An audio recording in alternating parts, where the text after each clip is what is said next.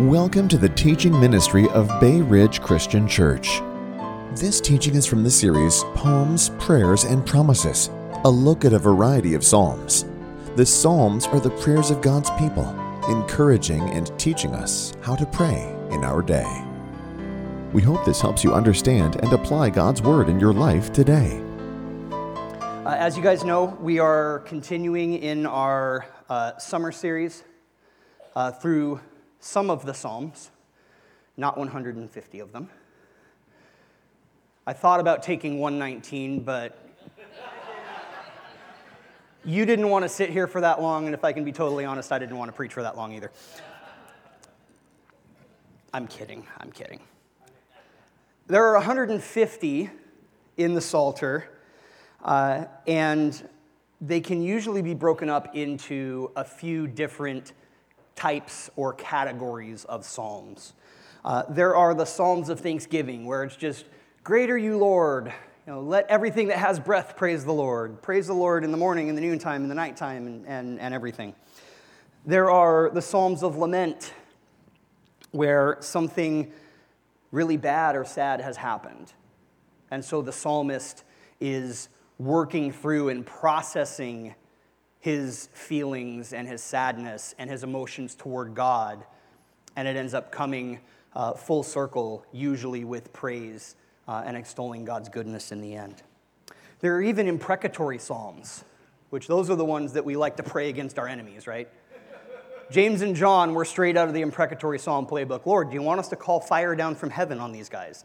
That would be the New Testament imprecatory psalm, uh, where we ask God to judge his enemies, our enemies, but also his enemies, right? This is an entirely different, the reason I bring that up is because we're talking about an entirely different psalm this morning. We're going to be in Psalm 51. There are only seven psalms out of the 150 that are like Psalm 51. They're called penitential psalms, or psalms of penitence or repentance. Uh, and, and really, the whole point of that, it sounds self explanatory. These are where the psalmist is confessing sin before God and asking God for forgiveness and reconciliation and right relationship. Psalm 51 of the seven is by far the most famous of those psalms. It is the most oft used song during worship or devotion throughout the whole of church history. So when we read through, you'll hear some things and you'll hear some verses. It's like, we've got a song for that. There's a lot of those. But what it is above everything else is it is the model of confession, of repentance, and of restoration. It is attributed to King David, but it is also representative of humanity. It's uh, a realization of our sin. It's a realization that we are standing before a holy and righteous judge with nowhere to hide. The psalm is broken into three components that we're going to go over this morning the problem of sin, the solution to sin, and the restoration from sin. So if you have your Bibles with you, you can open them to Psalm 51. If you have your device, you can open that to Psalm 51. If you don't have a Bible or a device with you, it's going to be up on the screens and it'll be in your book uh, booklets as well. I'm going to be reading from the English Standard Version. Hear now, friends, the word of the only righteous and holy judge, God, your merciful Father. Have mercy on me, O God, according to your steadfast love. According to your abundant mercy, blot out my transgressions. Wash me thoroughly from my iniquity and cleanse me from my sin. For I know my transgressions, and my sin is ever before me. Against you, you only have I sinned and done what is evil in your sight, so that you may be justified in your words and blameless in your judgment. Behold, I was brought forth in iniquity, and in sin did my mother conceive me. Behold, you delight in truth in the inward being, and you teach me wisdom in the secret heart. Purge me with hyssop, and I shall be clean. Wash me, and I shall be whiter than snow. Let me hear joy and gladness. Let the bones that you have broken rejoice. Hide your face from my sins and blot out all my iniquities. Create in me a clean heart, O God, and renew a right spirit within me. Cast me not away from your presence, and take not your Holy Spirit from me. Restore to me the joy of your salvation, and uphold me with a willing spirit. Then I will teach transgressors your ways, and sinners will return to you. Deliver me from blood guiltiness, O God, O God of my salvation, and my tongue will sing aloud of your righteousness. O Lord, open my lips, and my mouth will declare your praise. For you will not delight in sacrifice, or I would give it. You will not be pleased with a burnt offering. The sacrifices of God are a broken spirit a broken and contrite heart, O God, you will not despise. Do good to Zion in your good pleasure. Build up the walls of Jerusalem. Then you will delight in right sacrifices, in burnt offerings and whole burnt offerings. Then bulls will be offered on your altar. May God bless the reading of his holy word.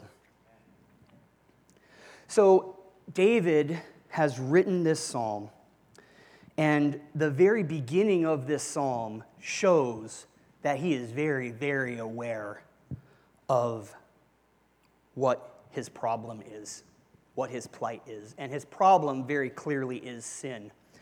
Now, the little caption that you'll see on the top of Psalm 51 and tradition of the faith historically says that this psalm was written after one of David's most shameful actions of his life.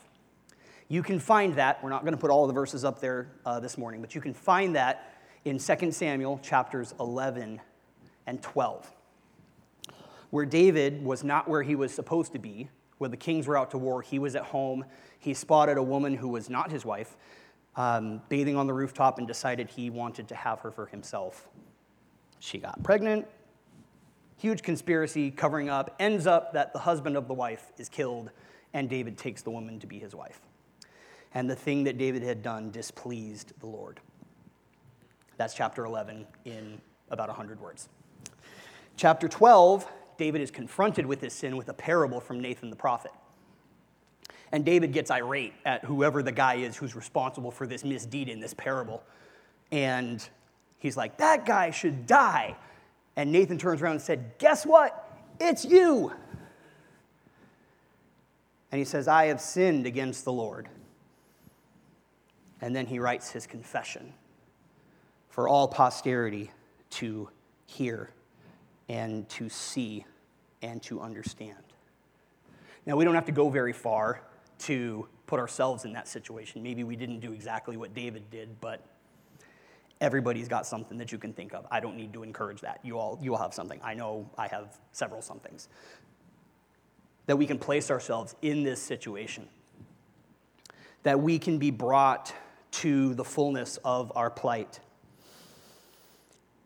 It is my prayer and my hope that we can always turn to Psalm 51 and we can pray these words and that God will hear them and grant us what is asked. The psalmist appeals initially to God's uh, abundant mercy, is what it's called. In Hebrew, it's the word hesed. It's a steadfast love. It is, an, it is a one track, going one direction, nothing's going to derail it. Love of God. And he appeals to that love for mercy because it is out of that chesed that God's mercy flows. Love is the attribute of God that, for lack of a better term, manifests itself in mercy. God loves to show mercy. Not only this, but he appeals to this mercy and in verse 2, he prays for a multiplied washing. The ESV renders it, wash me thoroughly. Some will say, wash me completely, or the, the Hebrew idiom there is multiple washings. Keep washing me from my iniquity. Keep washing me until I am clean. This goes back to the idea is that this is a deep, deep stain that it, it's difficult to remove. Anybody ever seen the TV commercials with the white carpets and the cleaner? And they always dump the, well, if you're a Baptist, it's grape juice, but for other people, it's wine, right? The, some sort of dark juice. Baptist friends, I love you, I promise. The, uh, some sort of dark juice out there that gets, uh, gets really deep into this carpet. And the whole thing is there's no way to get that out once it's in there, right? If you spill something, ketchup, blood, grape juice, wine, whatever, uh, onto a white garment, it ain't coming out. I'm sure I'm not the only one who's got an athletic family. And uh, much to our chagrin, Dalton, our soccer player, has had a couple of seasons in which the club decided it was really, really smart to issue white jerseys and game shorts. He plays soccer, so he's not up and around. He's a goalkeeper, so he's diving around on the ground and everything like that. Uh, yeah, same thing, right? If anybody, am I the only one that's had that happen? No, right? We get it, right? It's not coming out. It doesn't matter how hard we try. There is no, no matter how many washes, it's truly never going to be clean. It's never going to be the same uh, that it was. But in verse 2 here, don't miss this. What David is implying is he's the garment. We're the white garment that is stained. And no matter how many washes we try, we're never going to get it out. So we have to appeal beyond us in order to be made clean again. What a terrifying reality to be confronted with our sin and to realize what it does. There is no place we can go to avoid this. As verse 3 says, our sin, my sin, is ever before me. Nothing we can do can justify ourselves. No place we can go to avoid it. We can only throw ourselves upon the chesed of God in heaven. I'm reminded of the parable in Luke chapter 18 uh, between the Pharisee and the publican. The Pharisee walked up and said, God, thank you that I'm not like this guy over here or that girl over there or a Gentile or any of that kind of stuff. I do everything I'm supposed to do, I do everything that the law says to the letter. And then the, and then the publican over there can't even look up, beats his breast, and just says, Have mercy on me, a sinner. And Jesus says, That one went home justified. The one who threw himself upon the mercy of God, because only God can wash us clean.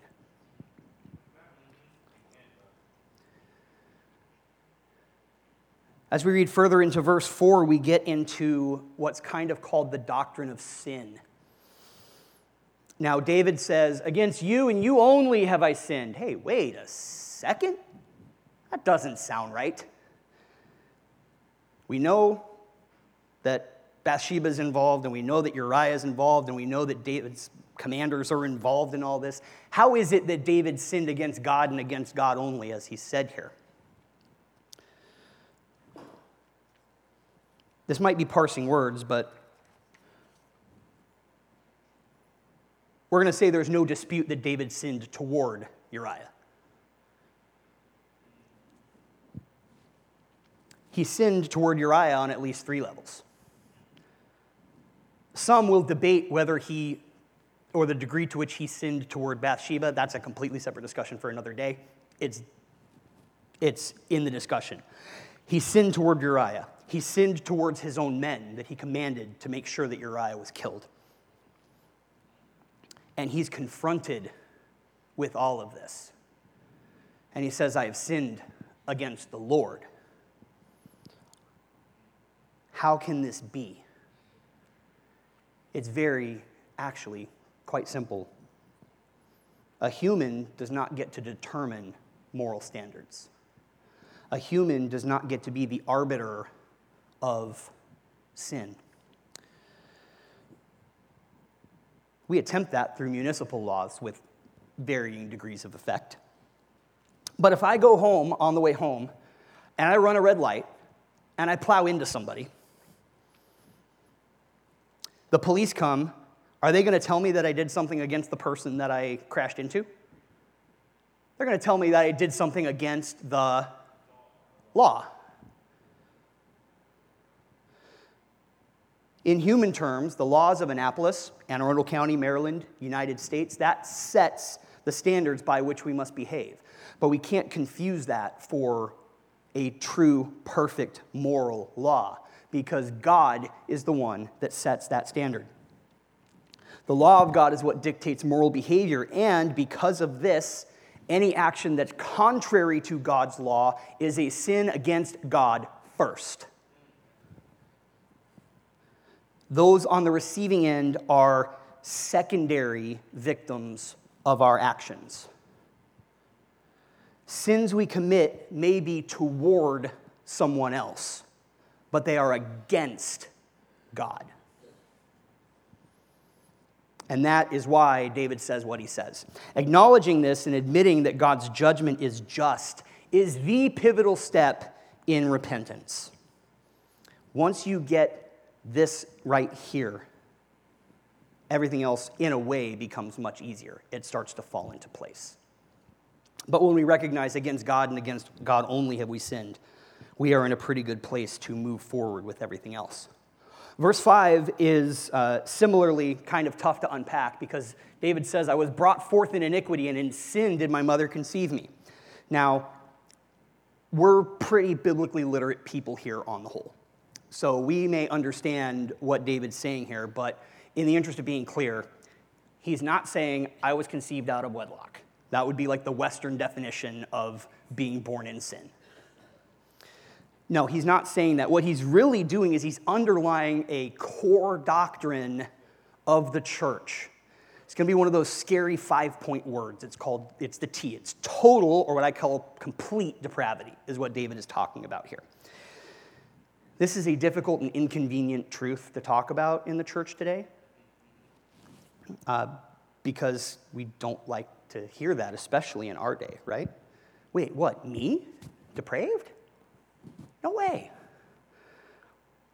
I'm generally a good person, right? I do more good things than bad. I try to do the right things. I help ladies cross the street. Know, I'll push their cart to the car and help them unload it from the, sh- from the grocery store. I do all those types of things, right?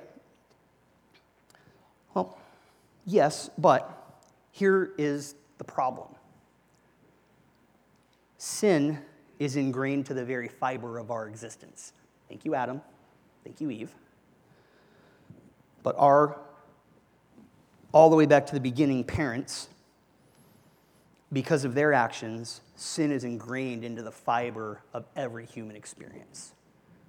It is passed down from one generation to the next without fail. Christ notwithstanding. That goes without saying, but just in case. So, if we have We'll do a little thought exercise here. If we think we're generally good people and you know, we, we do more good things than bad and everything like that, I want to preface this by saying, first off, sin, if I can use like a cosmological analogy here, sin is like a black hole. Anybody familiar with black holes and how they work in space, right? They exist and then they just expand and grow and they eat up like everything around it and they're just continually just whatever it can pull and, and, and suck into it it does it only takes one to continue to grow and to expand sin in that sense one sin is like a black hole on your life so if you have that one sin we can talk about that being the depth of sin in and of itself. But I have another question for you. Where did this come from? Parents, I'm looking at my two over here a little bit. Did you teach your children how to sin? Okay, now, parents of the parents, did you teach your kids how to sin? Mom, don't answer that. right? It wasn't our parents.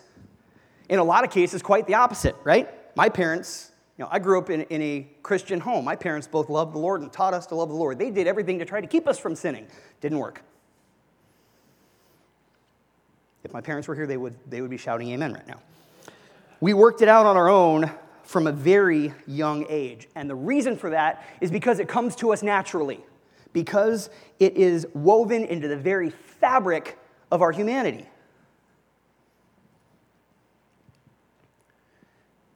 Unfortunately for us, that leaves us in a very helpless state. And if we read this and we say, hey, this is David, this is the man after God's own heart that wrote this psalm, and he's in this spot, what chance do we have?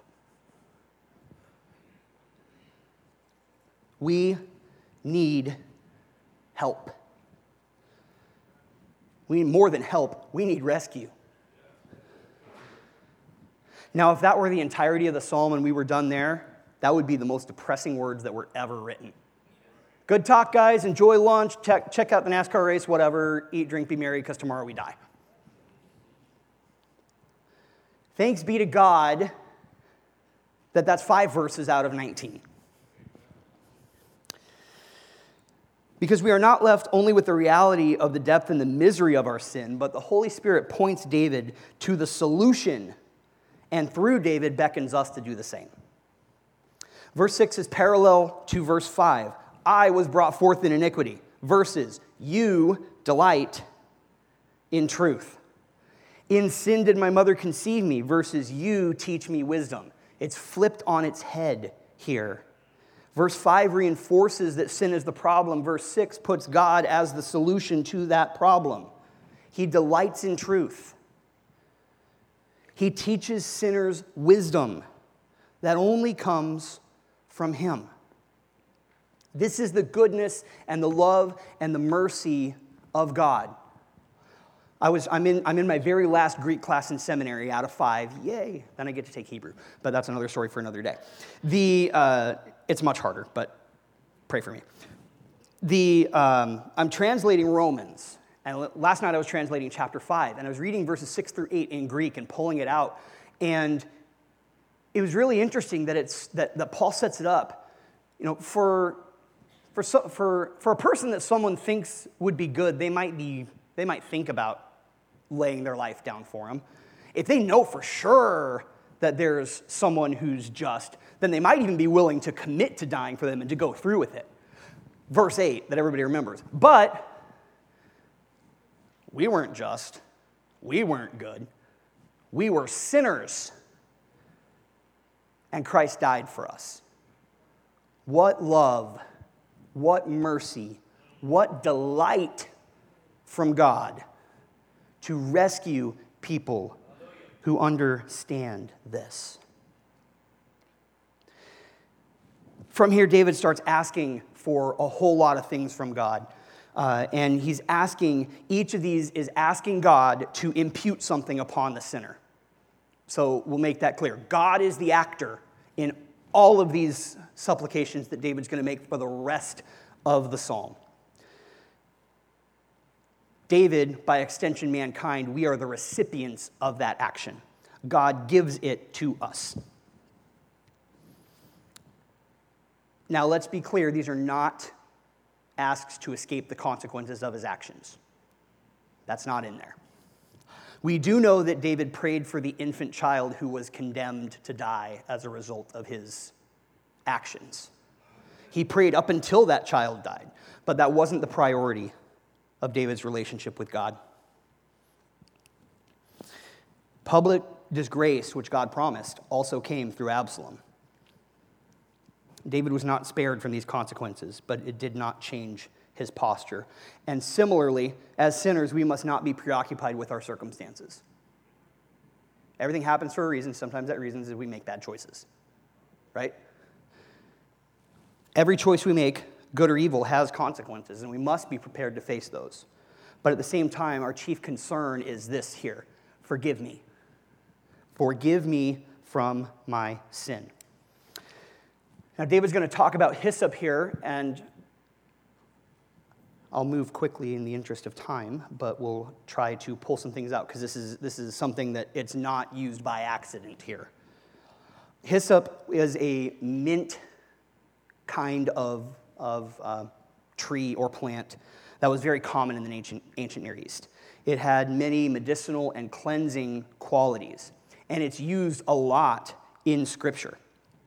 It's used in Leviticus 14 in two separate instances about purification. One is for mold in the house, one is for leprosy, that the hyssop was designed to be used to, um, to cleanse.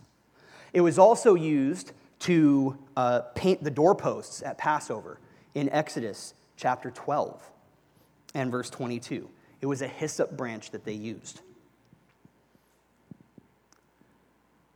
Third, John 19, 28 through 30. When Jesus cries out on the cross, I thirst, right before he's about to give up his spirit, they, put him a, they give him a sponge and they deliver it to him on a hyssop branch. So there is some cleansing, thematically, uh, use of hyssop in Scripture. It's not here by accident. David asks for familial feelings in verses 8 and 9. Joy and gladness are things that we get when we're around family, when we're around loved ones.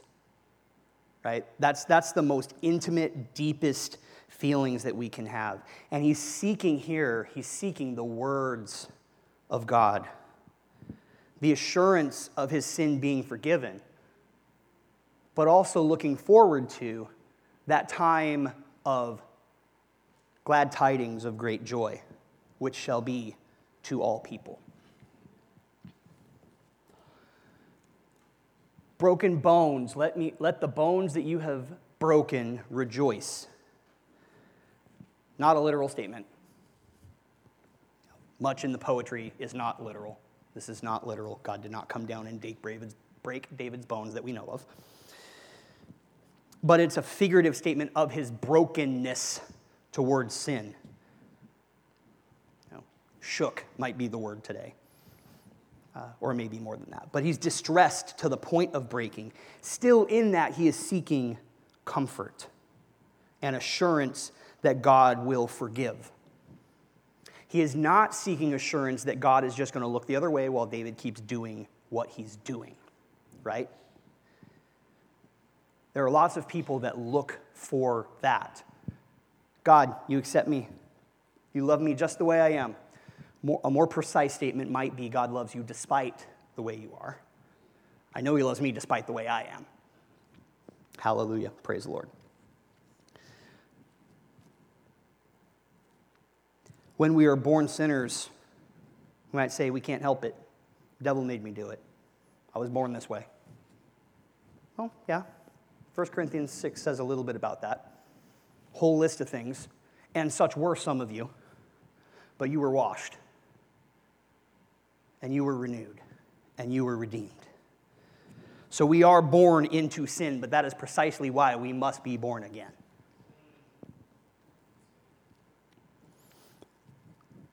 Verses 10 through 12. This is a common song. Most of us know this. We can read this up there, we, we can sing it. But it's all God's action and it's all man's reception. You can see up here the verbs, the object, and what's going on in different colors. Create in me a clean heart. Renew within me a right spirit. Cast me not away from your presence. Take from me not your Holy Spirit. Restore to me the joy of your salvation and uphold me with a willing spirit. All actions of God, all things asked by the penitent sinner for God to do in his life. All of these actions are brought by God to those who are keenly, keenly aware of their need. If we look in the New Testament, John chapter 9, when Jesus heals the man born blind and he encounters the Pharisees. this exchange happens. If you had said you were blind, you would be forgiven, but because you say you see, your sin remains. All they had to do was acknowledge their need, and they would have been forgiven, but they couldn't do it. This forgiveness and redemption and regeneration and imputation of grace and righteousness brings us to the restoration from sin. This is the final segment in this psalm. And David says, Create in me a clean heart, renew a right spirit within me, etc., etc. Then I will teach transgressors your ways, and sinners will return to you. Is David cutting a deal here? David doesn't have much to offer. To quote Jonathan Edwards, I think it is, he's not bringing anything to the table to the salvation equation other than the sin that made it necessary. Right? Same goes for any one of us. It's not a conditional statement, but it is a logical outflow of what God has done. Because David is forgiven, he can tell everyone about the greatness of God. Because his heart and his lips are open, he can share that truth with others. Because of his confession from sin and his forgiveness from sin, David can teach others about the gravity of sin and the greatness of the one who forgives. And the very same principles go to each one of us who have tasted and seen that the Lord is good. just as the born sinner can't help it, the redeemed sinner can't help it. Acts 4:20, Peter and John are preaching in the temple. They get called before the Sanhedrin. The Sanhedrin says, "Don't preach in that name anymore," because they're bothered by the very name of Jesus. And they turn around and say, "Well, I mean, whether we should obey God or you, I mean, you guys can be the judge, but we can't help but speak the things that we've seen and heard. We cannot help but tell people about what God has done for us and in our lives. It's just natural with the new man. No amount of doing is going to accomplish that. It's all the grace of God given to us. If it were possible, David could have just offered a sacrifice and called it good. But he said, You don't delight in sacrifice. If you did, I'd do it. But you don't. Because the sacrificial system was a picture of what was to come. It wasn't sufficient in and of itself. He knew that.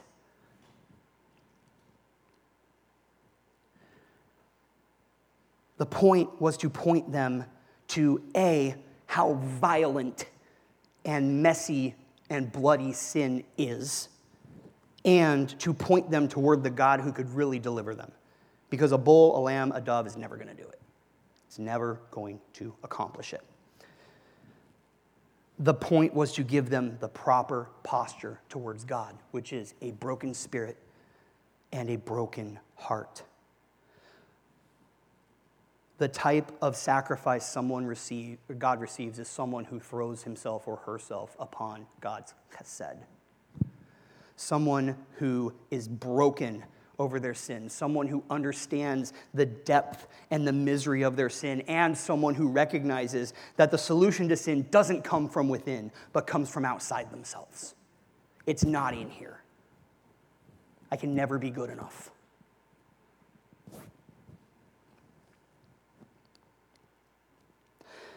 The last part here seems to fall in a little interestingly because it starts to talk about Zion and Jerusalem. And for that reason, because it seems like such a big pivot, some people think that this is uh, either cause to say David didn't write the psalm, which if he didn't, then you've got an issue with the person that edited Psalm 51 and said David wrote it. I'll go with that, thank you. But that it could be, this last bit could be an insertion by someone later, maybe Isaiah in light of the exile, um, or one of the prophets. Um, however, I think David's just looking forward. There's reason to see this. It fits with the rest of the passage because he's talking about restoration on the whole. He's moving from personal application to corporate application. As the king of Israel, he is to some degree, an intermediary for the people before God. And so that fits. We have a distinction between accepted and undesired sacrifices, which would say, even if the temple is rebuilt and everything like that, that, that Isaiah would be talking about, that still doesn't do it. It doesn't answer the uh, delineation between these. But what I really think this is talking about in reading this and understanding this is A, David's looking forward to the temple because the temple hasn't been built yet. This happened in 2 Samuel 11 and 12, and we have in 2 Samuel 7 and 8 God promising that the temple would be built by one of David's uh, descendants. And the messianic prophecy that comes in there. That's what David's looking toward. David is looking towards a preparation. Uh, this is a means of preparing God's people for what is to come. First, temple, and then Messiah. And so he's forward looking to the culmination, the fulfillment, the fullness of Israel and of the line of David, just as God promised. He is saying, Forgive me,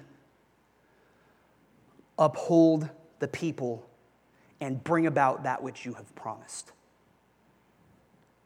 May we all pray those words from the position of sin to the position of forgiveness to the position of telling the world what God has done for us and looking forward to Him doing the thing that He promised that He would do. And we'll apply the word very quickly before we move to, uh, to the table. Just a couple of questions here to think about how we would, can apply this to our lives. Question number one Do I realize the depth and pervasiveness of sin in my life?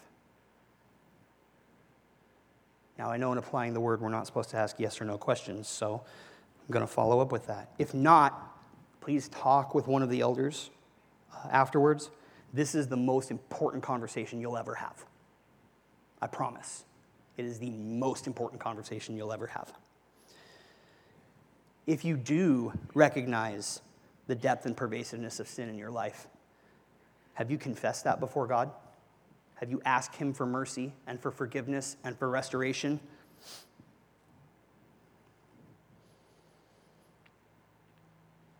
And then, secondly, in what ways do I recognize the need for God's cleansing in my life?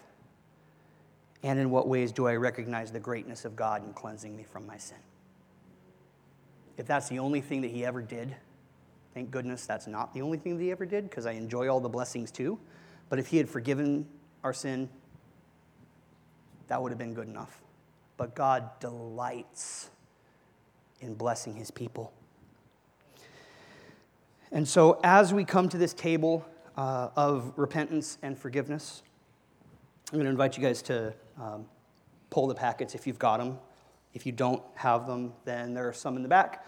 We'll take the bread um, together and then we'll take the cup together uh, and get everything there. But as we do this, I want us to just take a moment and reflect on this psalm and really think uh, and consider ourselves as we approach the table uh, today that God didn't have to give this to us, but He delights in sinners coming to repentance.